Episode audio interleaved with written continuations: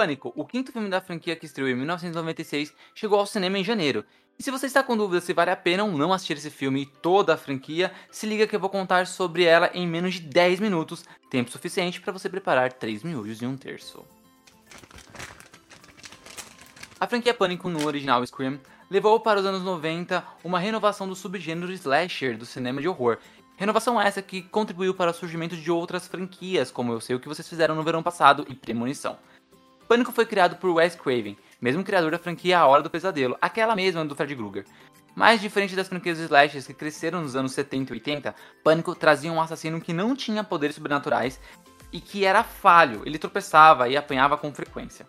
Além disso, ele era sempre desmascarado no final de cada filme, criando uma mística de que o mais importante para a história é saber quem é a nova pessoa que está sob a máscara do Ghostface, fazendo com que o assassino sempre possa voltar, porque ele pode ser absolutamente qualquer um.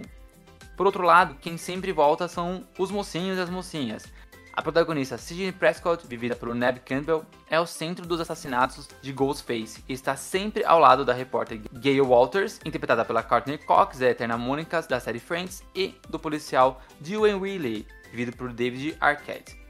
Um tempinho para uma curiosidade, nos filmes da franquia Pânico, a máscara vinha de uma simples fantasia de Halloween. E na vida real também, Wes Craven e a produtora Mariana Madalena descobriram a fantasia em uma loja, gostaram e incorporaram ao filme. Pânico tem três principais marcas registradas. A primeira é a autorreferência. A franquia cita, referencia, brinca, zomba com o próprio gênero de horror, filmes slashers, outras franquias de diversos gêneros e até mesmo de si própria. A segunda é que todo o filme começa com uma cena de perseguição e assassinato, já citando aqui a cena clássica vivida por Drew Barrymore no primeiro filme. E a terceira é o sarcasmo no final de cada filme, quando o assassino sempre volta dos mortos para receber um último tiro. E qual é o tamanho da franquia? Bom, a franquia Pânico é composta por 5 filmes e uma série de televisão. Então temos o filme Pânico de 1996, Pânico 2 de 1997, Pânico 3 de 2000, Pânico 4 de 2011, Pânico, a série de TV, a primeira temporada de 2015, a segunda temporada de 2016 e a terceira temporada que ganha um nome novo chamado Screaming Resurrection estreou em 2019. E por fim, o filme Pânico, agora de 2022. Em Pânico de 1996, Wes Craven traz uma desconstrução de filmes de horror slasher, fazendo uma paródia que coloca sempre à tona se é importante utilizar a fórmula já gasta em filmes como A Hora do Pesadelo, Sexta-feira 13, Halloween e Massacre da Serra Elétrica. Nessa brincadeira, de zombar com o próprio gênero, Pânico traz em suas camadas uma crítica sobre famílias desajustadas e como os traumas familiares podem impactar o desenvolvimento na vida dos jovens. Na história, a pequena cidade de Woodsboro está passando por dias difíceis, pois um assassino serial começa a matar jovens que estudam em uma mesma escola e antes de cada assassinato eles recebem uma ligação misteriosa de alguém perguntando qual é o seu filme de terror favorito. Conforme as mortes seguem e as investigações também, é descoberto que os assassinatos têm relação direta com Sidney Prescott, uma garota que teve a mãe assassinada exatamente um ano antes desses acontecimentos. Em Pânico 2, 1997, a trama volta a circular a autorreferência, pois o filme já começa com a estreia de Facada, ou Stab, o filme dentro do filme que adapta os acontecimentos dos assassinatos que ocorreram em Woodsboro. E é durante a estreia de Stab que novos assassinatos começam, envolvendo novamente Sidney Prescott e seus amigos. Enquanto o primeiro filme brinca com o gênero de horror slasher, este aqui brinca com sequências e como o segundo filme é sempre pior do que o primeiro. Bom, Pânico não escapa dessa regra, mas nada que estrague o brilho da franquia, que nas camadas mais profundas, sim, elas estão lá, continua falando sobre traumas familiares. Pânico 3, 2000. O ponto final da trilogia veste a roupa dos bastidores dos filmes de Hollywood, bastidores que sempre escondem muitos segredos sórdidos e brinca com as fórmulas estabelecidas das terceiras partes das trilogias, revelando assim mais sobre o passado de Sidney. O filme mais fraco da franquia cria pontas soltas, que até então não existiam nos filmes antigos, para fechar o tema sobre famílias desajustadas e traumas familiares, que foi a espinha dorsal dos três primeiros filmes da franquia.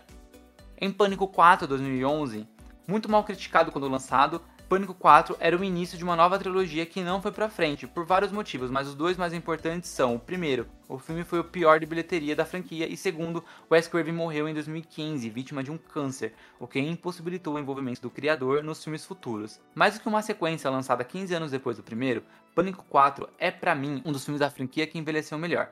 A autorreferência às brincadeiras sobre franquias longas, além de uma cena de abertura incrível que mistura o Step 6, aquele filme dentro do filme, com o assassinato em aspas real das histórias de pânico. E já na trama aborda temas que são tão atuais que ainda estão em voga, como a necessidade de fazer qualquer coisa para ganhar mais views, mais likes e mais seguidores nas redes sociais.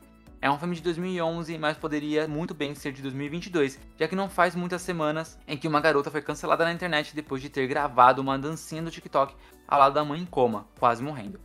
Esse não é nem de longe o primeiro caso de pessoas que tiram selfies, fazem live e vídeos ao lado de pessoas no leito de morte, só para ganhar curtidas, views e para encher sua rede social. E tenho certeza que também não vai ser o último caso.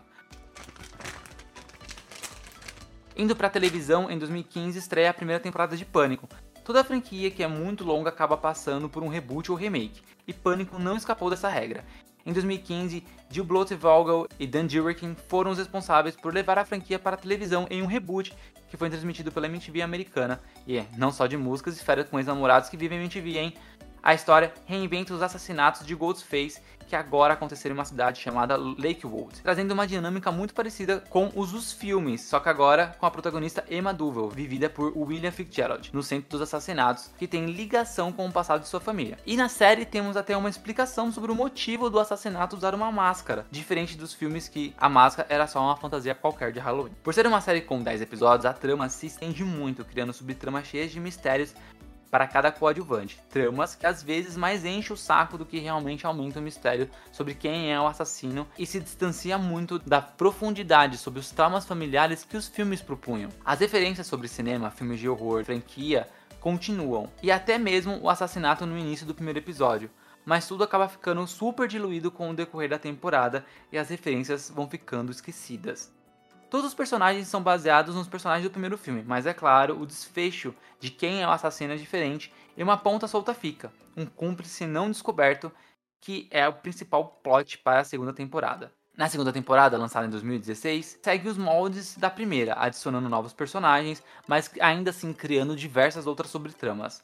Mas parece que essa fórmula desgasta muito rápido e logo no início da temporada ela já fica cansada e super arrastada. As referências de filmes antigos continuam. Tem uma sobre Carrie Estranha que é sensacional, mas tanto essas referências, os diálogos e até mesmo as autos-referências se perdem muito rápido, se perdem muito rápido com o decorrer dos episódios. No fim, um segundo assassino é desmascarado no 12 episódio, faltando dois para terminar a temporada. E assim, o 13 e o 14 fazem parte de um especial de Halloween colocando sobreviventes na frente de um novo assassino que não tem nada a ver com Ghostface. A terceira temporada, chamada Screaming Resurrection, foi lançada em 2019. Com o fim da segunda, tudo mudaria agora em Pânico. O showrunner saiu, a série mudou de emissora, indo da MTV para VH1, e todo o elenco se renovou e até mesmo a máscara clássica do, do Ghostface estava de volta. Essa temporada é bem melhor do que a anterior, trazendo um novo ar para a franquia nesse soft reboot. O texto está bem melhor, trazendo questões raciais nunca exploradas antes na franquia e também explora os segredos e a hipocrisia das pessoas. Porém, a dinâmica da série já super desgastada faz com que, mesmo com apenas seis episódios, a temporada fique extremamente arrastada e parece se prolongar bastante. E aí, será que vale a pena assistir toda a franquia Pânico antes de ver o quinto filme? Olha, se eu fosse dar uma dica, eu diria para você assistir apenas os quatro filmes clássicos, que é muito bom para quem gosta do gênero e também ali é, é completamente genial com as brincadeiras de autorreferência. Agora, o seriado eu deixaria para você assistir caso você queira se aprofundar mais nas histórias apresentadas pela franquia. Bom, e onde assistir isso tudo?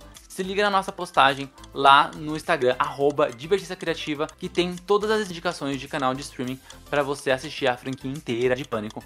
Bom, o rango tá pronto e o episódio também. Eu volto no mês que vem com mais 3 miojos e um terço.